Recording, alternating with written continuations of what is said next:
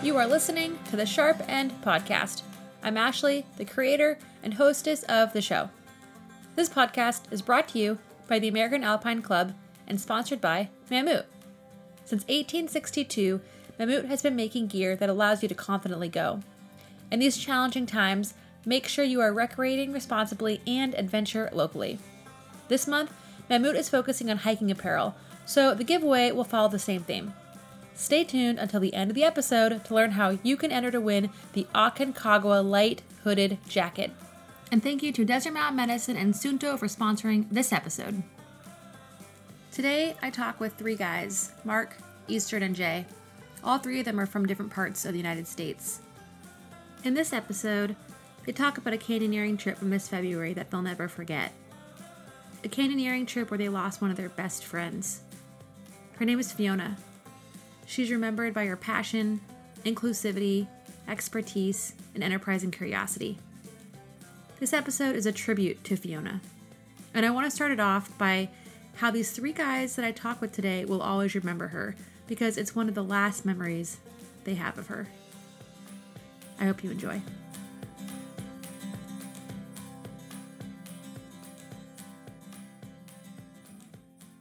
So the, the bowl we were in, as I said earlier, was mostly in shade, but she found a ledge that was sunny and was just basking in the sunlight like a lizard, taking it all in. Um, and she had a huge smile on her on her face. She was in a beautiful place with people she loved, and she was really, really happy. Yeah, yeah, I remember her standing on the right side of that bowl, just glowing. Yeah. It was just one of those perfect mornings doing the thing that we all loved, that she had brought us all to do.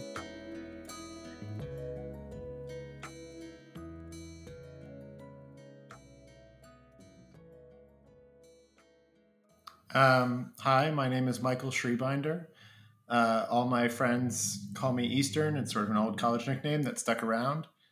Um, I'm just outside of Washington, D C in Arlington, Virginia.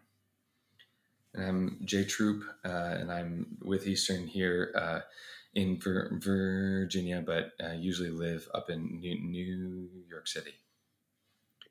And I'm Mark Rossetti. I'm sitting out in San Francisco, California, pretty much in the middle of the city. And uh, I know uh, Eastern and Jay. Well, I've known them both for a long time. Um, so, you know, we've had many opportunities to meet up around the country, but it's it's a bummer we live on opposite coasts. It started when I was graduating law school. Um, I told Fiona that I wanted to do a canyon hike when I was in Arizona for my law school graduation trip. And I meant hike in a non-technical canyon.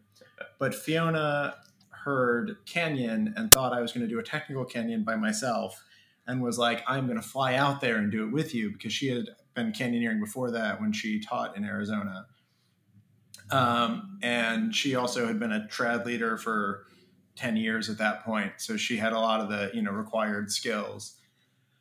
Um, and so we started canyoneering together at first in the way that uh, rock climbers who want to do canyons do, using dynamic rope and all that stuff. And then I spent more time getting into the online canyoneering scene and learning about canyoneering specific techniques and, uh, you know, static ropes and single line rappels and all that kind of stuff. Um, and so that was in twenty fifteen. And I would say Fiona and I found ourselves in canyons together at least three or four times a year every year since then.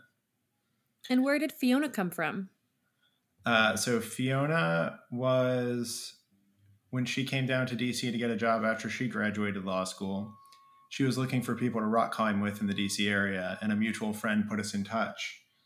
Um, so we we met in uh, twenty fourteen, um, but very quickly she was a, a pretty core part of my social group and got to know all my friends. And yeah, Fiona really vacuumed up friendships.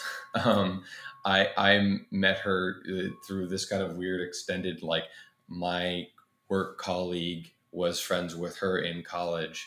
And um, that was, you know, I, I don't know that I've made many very close friendships through links like that, but uh, she had a habit of, of hoovering up people when, when, when, she met them and liked them. And so um, we met back in twenty fifteen as well, and then very quickly became fast friends. And first for me, it was more climbing and backpacking, but then slowly we all got into canyoneering as uh, she and Eastern um, kind of explored it more and, and did more and more of it. Yeah. And then Jay and I had known each other since, since high school. And so it mm-hmm. was, you know, once, once Jay knew Fiona, then it was almost inevitable that I was going to know Fiona and that, that, you know, I'd be, be on some of the same trips. And it was, that was just how things worked with her. And I, I think she was also always, um, very generous with her experience and, you know, knew that she had just, Uh, well, she was humble about it, but she had really profound ability at a lot of outdoor activities. And so, you know, meeting someone new um, who was eager to learn, you know, I had I had some background. I'd, I'd done outdoor camps and gone on backpacking, canoe trips and things like that, and done a little bit of rock climbing. But, you know, I, I just remember interacting with her. She immediately was, okay, well, here's what you need to learn. Go ahead and study it. Oh, let me, you know, let me review what you've done. Let me you know, uh, help you out and uh, let me include you and let's go have an adventure together. That was, she had a really consistent attitude in that way. And that was pretty outstanding. I mean, I think a thing that was really cool that I liked is like, really, I mean, it was, it was consistently at least one trip a year, I feel like, but oftentimes more. There were like explicitly trips around skill building and around um, making, you know, for, for beginners or other folks who are interested in exploring these worlds, whether it was climbing or canyons.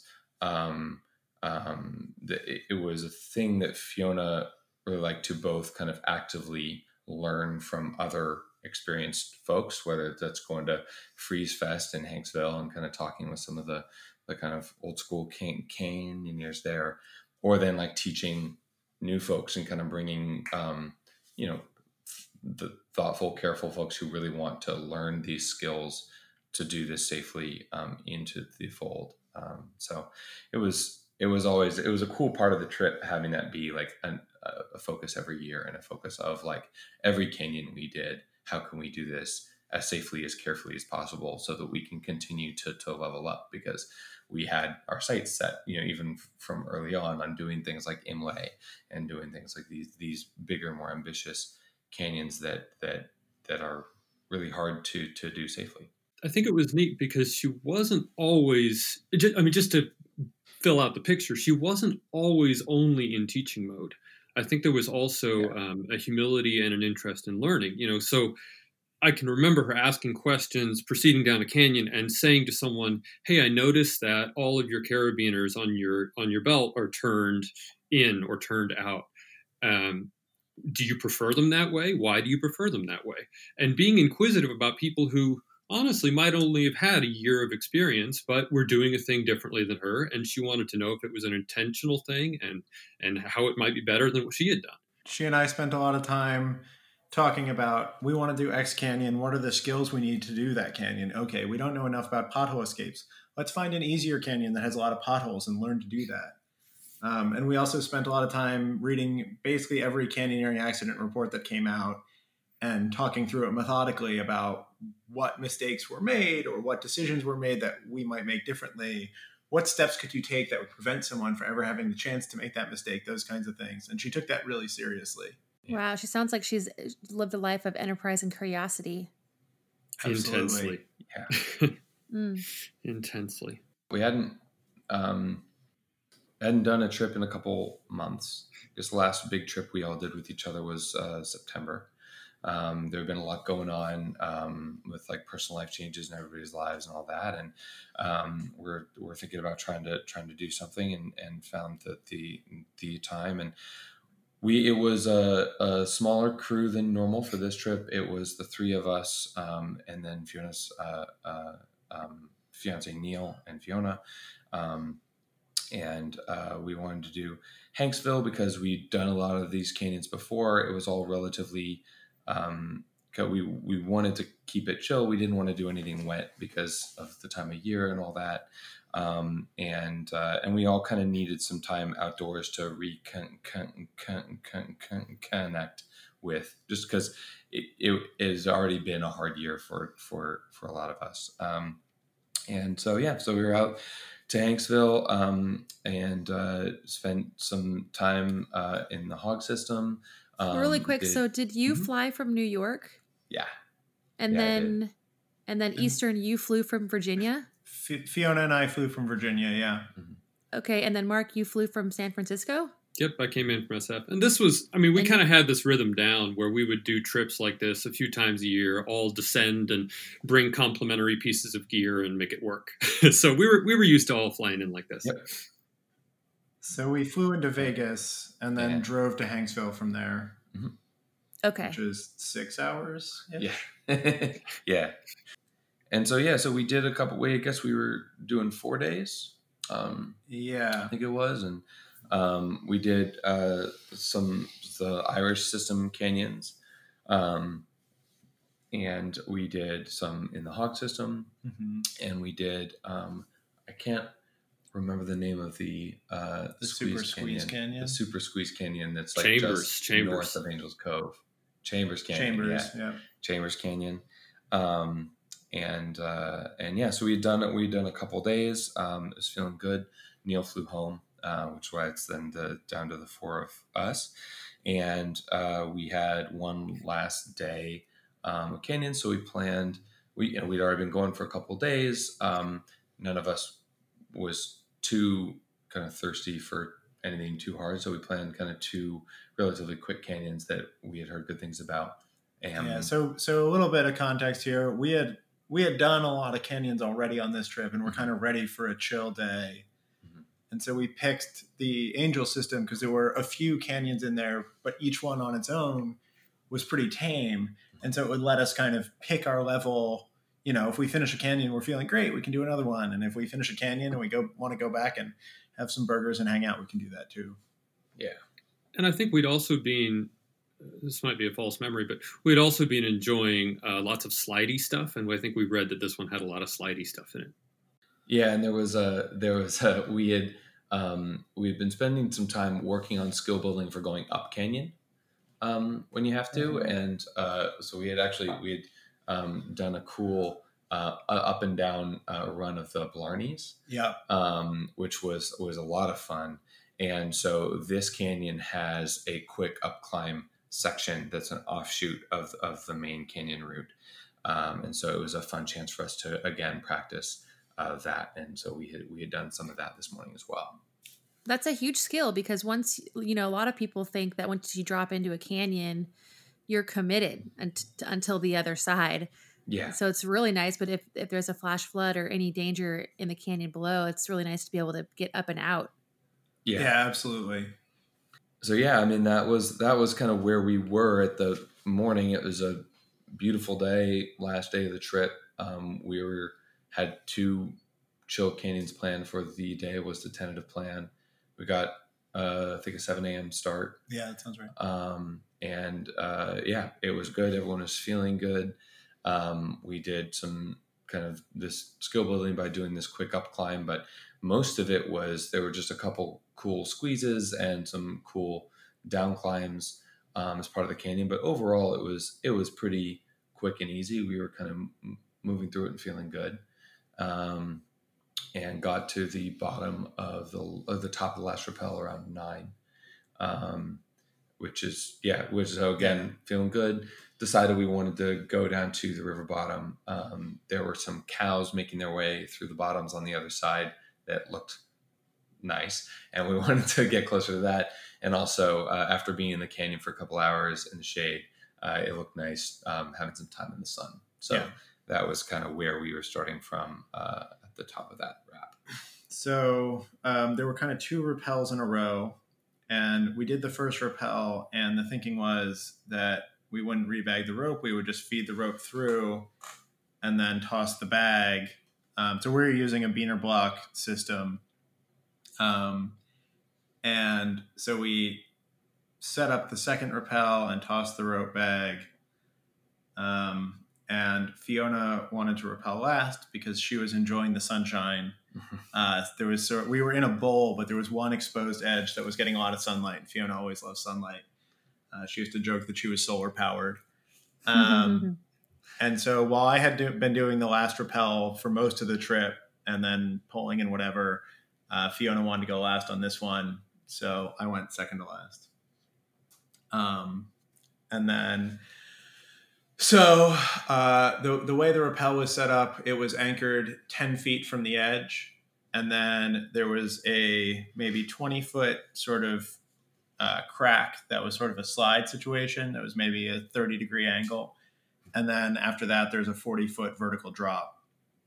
Um, the rest of us rappelled without issue, and then uh, we stepped way back, probably fifty or more feet back, because Fiona was going to throw the rope bag, and we wanted to be clear of the drop zone. Fiona threw the rope bag. Um, I told her to make sure on rappel that uh, she was careful, because when I went down, the rope pinched in a crack above me, and so we wanted to make sure that the rope wouldn't get stuck for the pole. Um, at that point, Fiona got on rappel and initially appeared to have a normal rappel mm-hmm. uh, as she was going down. And then there was sort of a jolt that looked like she had lost control of the rappel, like maybe she lost her hand on the rope or something. We didn't understand what was happening. I raced forward to try and grab and set up a fireman's. Um, and then she started free falling when she got to the drop. When she got to the, the overhang or where it was like straight right. vertical? When yeah. it became vertical, she started free falling. Um, I got to her first, uh, and it was immediately apparent. Um, you know, I was yelling her name. I was trying to get her to react. It was immediately apparent from her face that she had a serious medical problem. Um, so I knew that basically no matter what the outcome was here, that... Uh, that we weren't getting out of there without a helicopter. And so I immediately said, I'm running to get help, because I also had the the maps and stuff. Mm-hmm. Um, so I immediately ran for help while Jay and Mark attended to her. Um, I think there's a lot more we can say about that. I want to talk mm-hmm. really quickly about what we think happened that yeah. caused the fall, and then yeah. we can... Yeah. Um, so uh, the, the beaner block came down, which means that she was on the wrong side of the rope.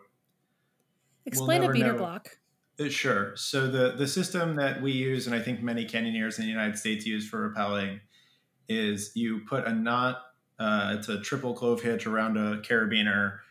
Um, and so you feed the rope through the rappel ring. You put that knot with the carabiner in it on one side, and then you rappel on the other side of the rope, and the carabiner stops the rope from passing through the, the uh, rappel ring. But the the side with the block on it, you can just pull the rope down with that. So that allows you to retrieve the rope after you're done with the rappel. The danger inherent in the system is that if you get on the wrong side, there's absolutely nothing keeping you up, um, which we were extremely cognizant of. We talked a lot about it. We always made sure to pull on the rope to try and get a visual on the carabiner. Yeah. Um, it, it was something we talked a lot about, and we're very aware of the risks. Yeah. I mean, be, because we've heard, I mean, the the... the way this was taught in our group was explaining the system and then pointing out that the way that canyoneers most frequently die is by getting on the wrong side of the rope, because of just the, the that it's the mistake you can't unmake. There's no fallback. There's nothing there. So we talked a lot about, um, you know, what, ha- how we do the checks that you're on the right side of the rope. Um, We, you know, in, in situations where somebody's compromised, or uh, certainly when we can and somebody's compromised, um, should should we do do a, a two-strand rappel instead of a single strand and things like that, were part of our discussion of how to set up the system. But because of um, ease and speed, and especially prioritizing for speed, um, given the longer canyons that we had done and, and had ambitions to to to do more of, Um, the, the beaner block is it was our most frequently used um, system. Um, it also lets you use a pull cord so that you can use a six mil rope to retrieve your rope instead of carrying, you know, hundreds and hundreds of feet of thick climbing rope or thick canyon rope. You can carry enough rope for the rappel and then a pull cord to retrieve it. Yeah. Right. Um, so this was a system that Fiona was very familiar with. We've been using it in canyons for many years, going, I mean, doing dozens of canyons, um, and she was often the last person, but there is special risk for the last person. And um, So she was very cognizant of that. I think that what happened is that when she pulled on the rope to check which side she was on, uh, the rope on the pull side didn't move because the rappel side was pinched. And so it felt like it was the correct side. And that would also explain how she was able to rappel a few feet on it without a problem before it started sliding. Yeah. Um, and so I, I think that's, you know, there's no way to know for sure what happened up there, but that is my best educated guess. And Mark, can you tell me how she fell? Yeah, certainly. So, I mean, you know, as Eastern was saying, there was sort of that, I saw her tumble a little bit in the chute. There was some, something didn't seem right in the chute, but we tumble on rappels all the time. You know, you lose your footing, stuff happens. So there was an initial kind of a uh, little bit of disorientation in the chute. Um, she didn't scream or indicate, you know, indicate alarm or say anything like that. But as soon as she was out of the chute, um, she was just in free fall. Um, yep. And it, it was, I mean, all of us, I remember, were running toward her, um, from too far away, um, uh, as she was falling. We knew something was wrong, very wrong at that point. Um, and, uh, yeah. And, you know, and then, uh, as Eastern landed, uh, as, um, or she landed, and Eastern just immediately, uh, within seconds, just turned and went for help. And I, I guess, yeah, I mean, this, this starts to run into, like, some of the things that, I don't know, maybe it's too soon to say it, but some of the things that sort of went right. Like, we're, we're just, we're immensely fortunate that Eastern, you had the maps in your pocket and you were ready to go. Um, and, and you went without hesitation. Like, that was, that was exemplary. Um, yeah. My, yeah. my recollection of the first few seconds was, so Fiona fell back first. She landed on her pack. Um, kind of in a crouched, huddled position. What did she land on? Uh, soft sand. Yeah. Um, okay. So not any, like, sharp rock or... No. We we were rappelling down in, in into the river bottom. So it was like, it was probably a couple feet deep of, like, soft sand. Um, not even small rocks or anything. No, it, it was pretty... Um, but she landed, she fell uh, back first. Um, and, uh, kind of in a crouched pump, pump, pump, pump, pump position.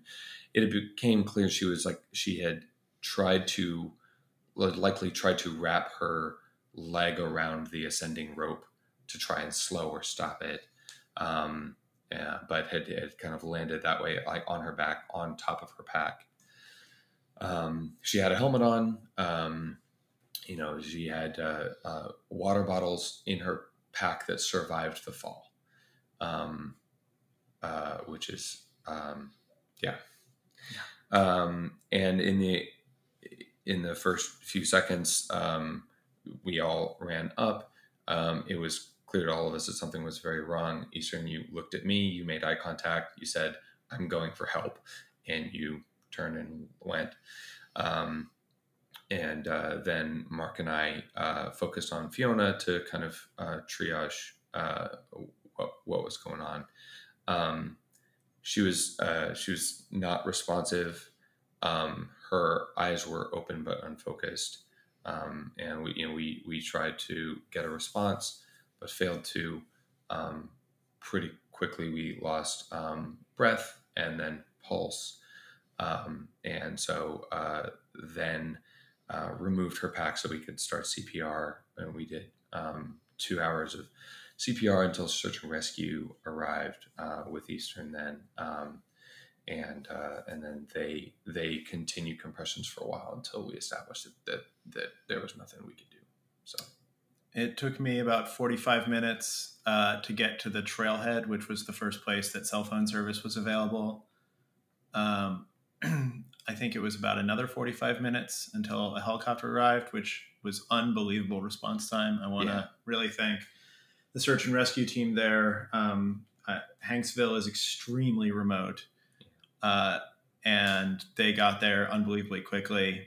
And we had driven out, I mean, from the town, we had driven out quite some distance over dirt roads. So, you know, it was, it was fortunate that we, well, Eastern, that you were able to get cell reception from on top of the car. Yeah, so I was standing on top of our rental S U V when the helicopter came in.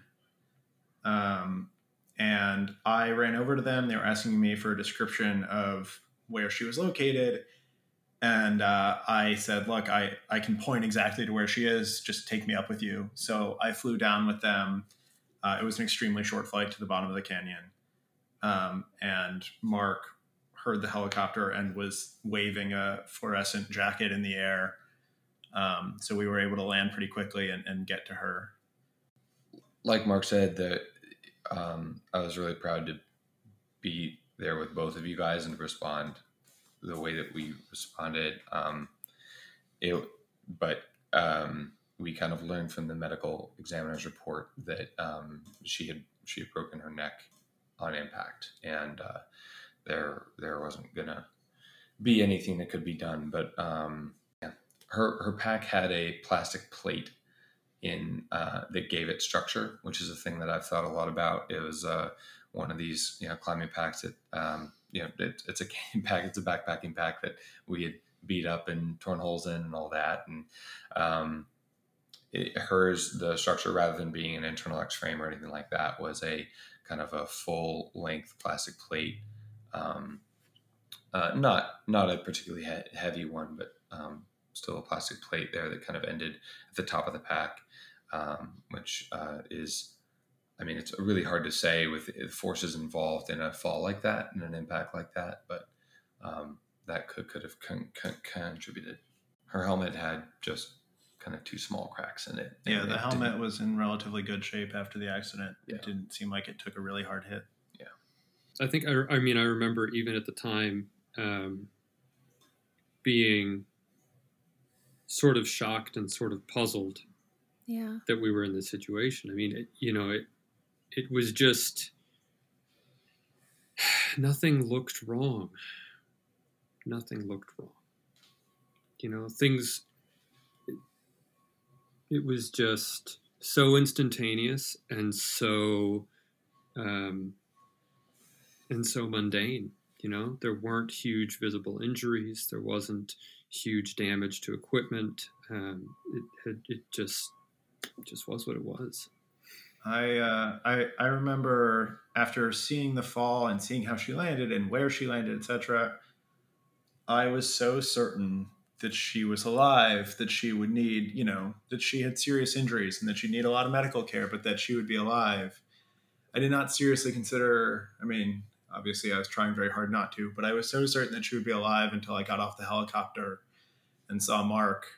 That was the first time that I, it really hit home. But I really did not, I did not think that fall was going to kill her. By by seeing, what do you mean by seeing Mark? Like by seeing his facial expression or seeing? So when we got off the helicopter, I shouted, "Is she alive?" And, and he said no. And that was when I knew. Um, but I was so sure right up until that moment. I think he, even then I was still, I was still on the fence. I mean, I, I I, I think, I think I remember saying I don't know, um, but I mean that's not exactly an encouraging thing to hear either. Yeah, yeah, you know, it was um, one of the things we had talked about a lot in the group is like the distribution of skills that we have, and um, Fiona was was had more. Um, medical training than the rest of us, but I um, I was a Boy Scout growing up. I had worked as a lifeguard. I had had um, C P R training a number of times as an adult as well. Um, I've kind of kept up on kind of free resources and stuff for wilderness first aid as well, um, uh, just because of the importance of doing it and that in these environments. Um, and it was was kind of immediately struck by both kind of like Mark expressed the, just how fast everything changed and some of the challenges of like mentally adapting to like a really jarring new reality as quickly as you can to fall back on, okay, what's my checklist? What are the things I check? How do I do this carefully? How do I, you know, how do we stabilize her, pr- protect her spine, and then go through all of the, you know, all of the things that you check for. Um, the process of reacting to that is, is a challenge, not just in like keeping focus, making sure you're doing it, but then, then that, like, I think what, what started me on this was, Mark, your comment about, I don't know, like being, you very quickly reach the limits of, in a, in a situation like this, you very quickly reach the limits of your expertise and knowledge. And, you know, after an hour of chest compressions, like, this looks really bad. Do I know enough to stop? No. And I remember at, um, recently an ex-girlfriend is in, in, of, of mine was in med school. And I remember her coming home with a story from the hospital one day about a really exhausting situation she had had with multiple hours of, of chest compressions with a patient in, in the hospital. And I was just hanging on to that, being like, you know, you reach the limits of the things that you know to, to do. And I knew enough, like how to, you know, the, the big steps of how do you triage? How do you, oh, well, we've lost breath, we've lost pulse. What do we do now? I mean, the next move is C P R. We started as soon as we, we knew, but then all of a sudden I'm, I'm out of my depth, right? Like, when do you stop? What do you look for? How do you do? When do you actually call it and, and decide that it's, there's nothing you can do? And realizing I didn't, I wasn't really equipped for that. Certainly not to the level that was going to let me stop doing that for one of my closest friends. Uh, throughout all this, I think, um, I remember you and I doing a thing that felt really good to me, which was, even from the first two minutes, um, I remember there was a moment where you were you were evaluating for injuries, you were assessing, and I said, give me a minute, I need to go think through everything I know. And and took one big step away and sat in the sand and just calmly kind of went through. And I don't have any formal outdoor certifications, but I've, you know, read plenty of stuff and sort of went through the list of like, is there anything I'm not considering here? It's There's the things that are obvious in front of me, and then I need to take a step back and calmly review the things that might not be obvious. Um, you know, I mean, in hindsight, like the injury was was was a relatively simple one from a medical standpoint. So, you know, there was nothing I was going to think of there. But um, but throughout throughout the whole process, you know, we we switched off every ten minutes, and we had a minute to to think about things, to talk about things, to be still like. Well, not in panic mode. Like, there wasn't panic to our response. There was, there were a lot of other things, but, um, but I appreciate that we were able, there being two of us, to give each other space to think. Yeah. And, and also take breaks too, with the ten minute C P R, ten minutes off, that, um, you know, you're able to do C P R for a lot longer than if you, only one person was doing C P R for two straight hours. I mean, it's, yeah. As you both know, it's exhausting. Yeah. That yes. would have been impossible. That would have been impossible. A thing that strikes me now is the importance of like communication and eye contact through the whole thing. Mm-hmm. And weirdly, like Eastern, you like making sure that we had eye contact, I'm going to go get help. And then Mark, I remember as you and I were escalating our response from stabilizing to, okay, she's not breathing, let's assisted breathing, um, to like, and then to the, the, the decision, the decision to start C P R, we, Mark and I, made eye contact, talked through the process, every every piece of evidence we were looking at, like what is her pulse at her wrist, what's her pulse at her neck, those sorts of things. Um, make eye contact, say out loud, confirm, and then act. And that having another person there to talk through those things and confirm, like, helped immensely because of the feeling that, like, the feeling that it was so hard to believe that this was happening. It was really useful to like check in with another person and like make sure I'm not crazy here. Like, yeah, yeah. It's funny when I think about, you know, when I think about, obviously we're we're we're, we're telling this incident in, in the context of like what can other people learn from it, or or you know what what should the community know, um, mm-hmm. and and I think there's there's parts that are related to the ropes and the technical methods, and and that's probably worth talking about. Um, But the part, the part related to the response, I think what's what strikes me is that in this case, once she fell, there was, it turns out, we didn't know this at the time, but it turns out nothing we could have done. Um, in spite of that, I feel like there is a ton to be learned about responding to the incident and how that went. And honestly, how partly because of things we did and partly because of good fortune, things went really, really well. Um, and I don't know, it, it, it makes me think, like, it's remarkable from where we were that everything going perfectly meant a helicopter on the ground in two hours.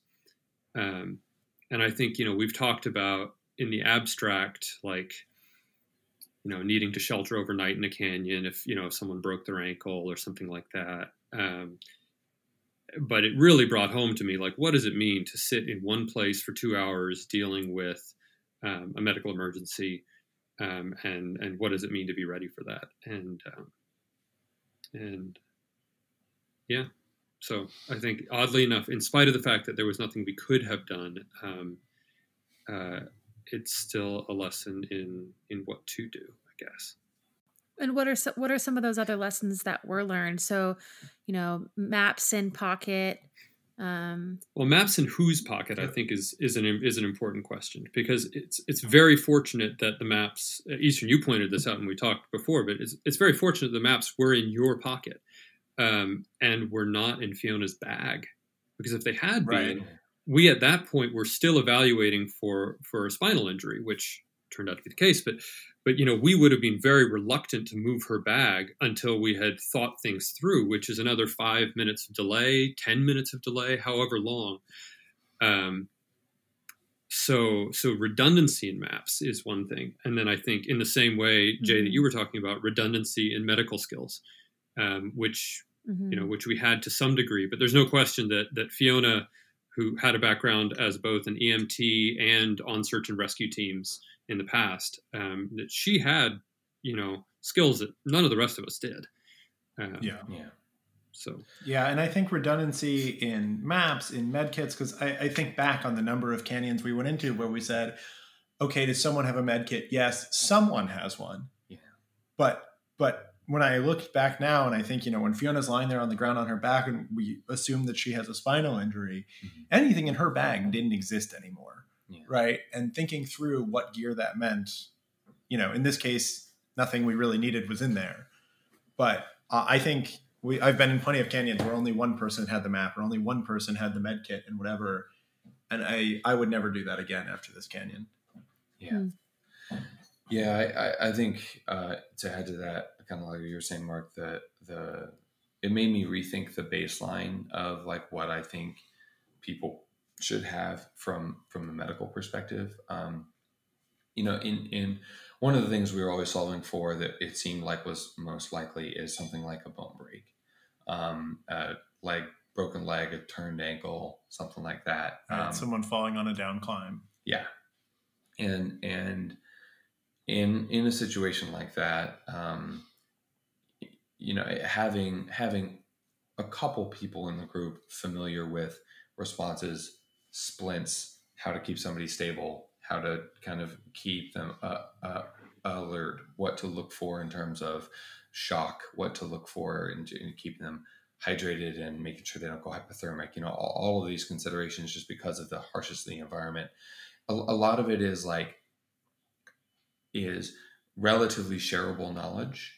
And in a situation like that, unless you've got somebody unconscious, um, it's like, even if the most knowledgeable person is hurt, you're certainly in worse shape, but you're not in, it's it's not like horrendously awful. Um, but there's a class of accidents, obviously, that that, that doesn't apply to. And something like this, um, you know, should should everybody, I think, be C P R certified? I think I'd say absolutely after this. Um, should everybody have like at least the basic, um, how do you evaluate a non-responsive person? What are, what are the things that you check and in what order? Um, I think familiarity with all of that it'd be valuable for every single person in the canyoneering team to have, or maybe N minus one at the most. Like if you have one beginner canyoneer that you're bringing through, but even in that case, it, it just seems like something that's important to, to know. Um, partially just because of how quickly your group size dwindles. You know, one, right. we had four people in the canyon, one person got hurt, and thankfully, like, we were confident given where we were and what we knew about the trip back to the car, that Eastern could make that trip safely on his own. And so it was most important to keep two people with, with Fiona to try and stabilize her and evaluate her and do whatever we could. Um, in a situation where the trip back to the car might be harder or more dangerous, you probably send two people at, at a minimum back on that trip. And very quickly, you're, you might go into the canyon with five or six people, but very quickly, the people who are left to actually triage, um, or, or if, I mean, if any of us had gotten to the drop site in time, any of us would have caught her, caught her or tried to slow or stop her fall. Then we would have had two injured people. And, you know, and so... Just very, very quickly, it, it, it yeah, you, your, you use up your human resources really quickly in a situation like this. Yeah. And then I think it, it's worth sort of intangibly noting um, who those human resources are, because yeah. there was a huge benefit.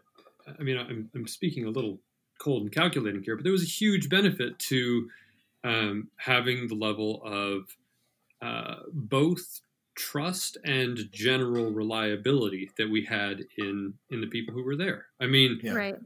that it it you can look at the facts of it, of like, you know, Eastern, I know that you have gotten into and out of many scrapes in kayaking and in other in other various outdoor sports, and Jay, I know you have too, and and those things are true, but also we've just known each other for years and and been in and out of a couple of, you know, stressful situations together. And all of that taken together meant that it was easy to know that we could rely on each other in the moment, and that right. we were going to respond um, with a lot of um, presence of mind, um, which I, I think is huge. If I didn't trust you guys to be able to handle the situation as well as I could, I would not have been able to run for help right away. Yeah. And I would have not right. have done that with people I trusted less. But I knew yeah. that with you guys, like, I could tell you, you need to take care of her. I need to go to help. We're doing this right now. And that would yeah. happen.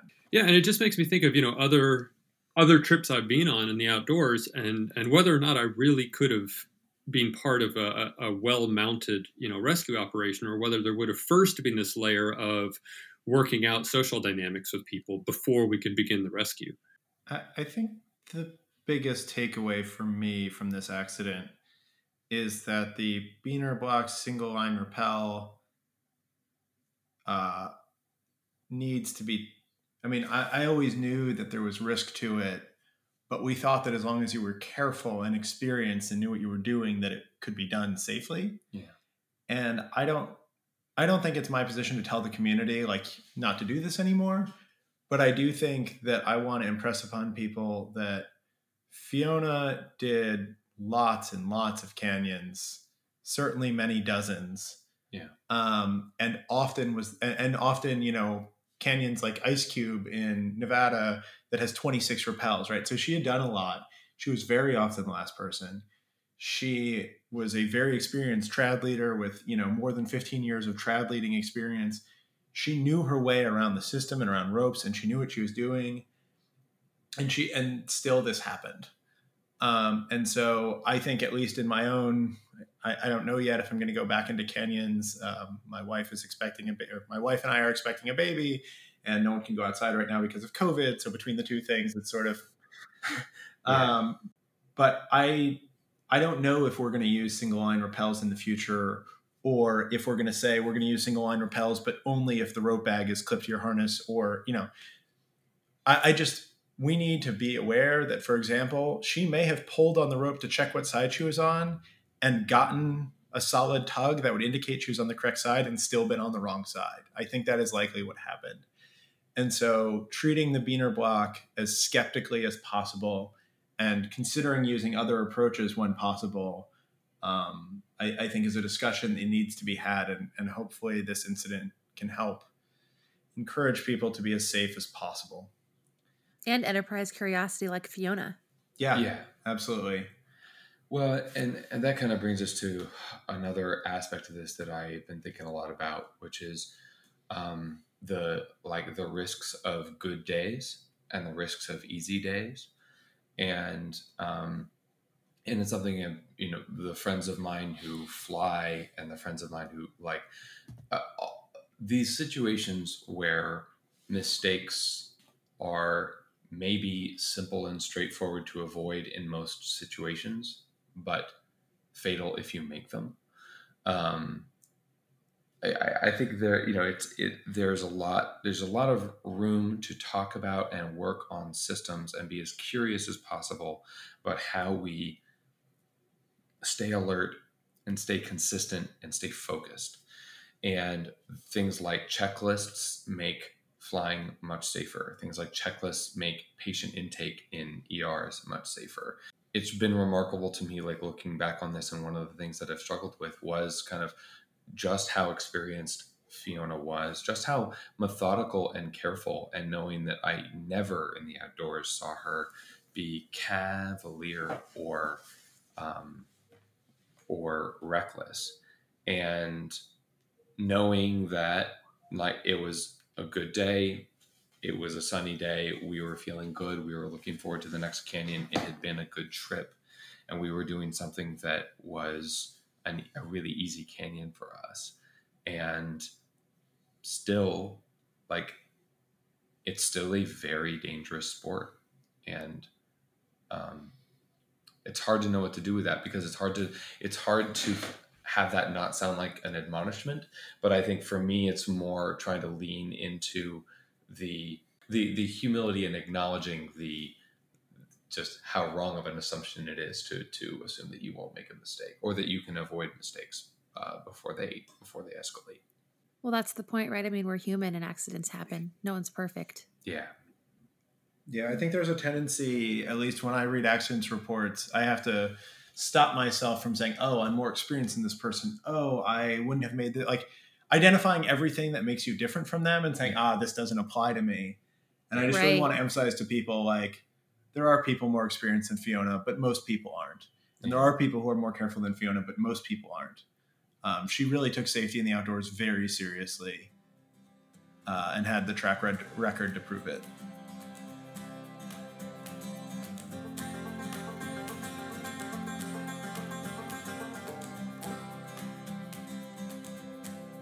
Thank you so much to Mark, Eastern, and Jay for being on the show and uh, sharing a little piece of Fiona to all of us. I'd like to thank Mammut for being the headlining sponsor, and thank you to Desert Mountain Medicine. Desert Mountain Medicine, innovative wilderness medicine training since nineteen ninety-eight. We have great news.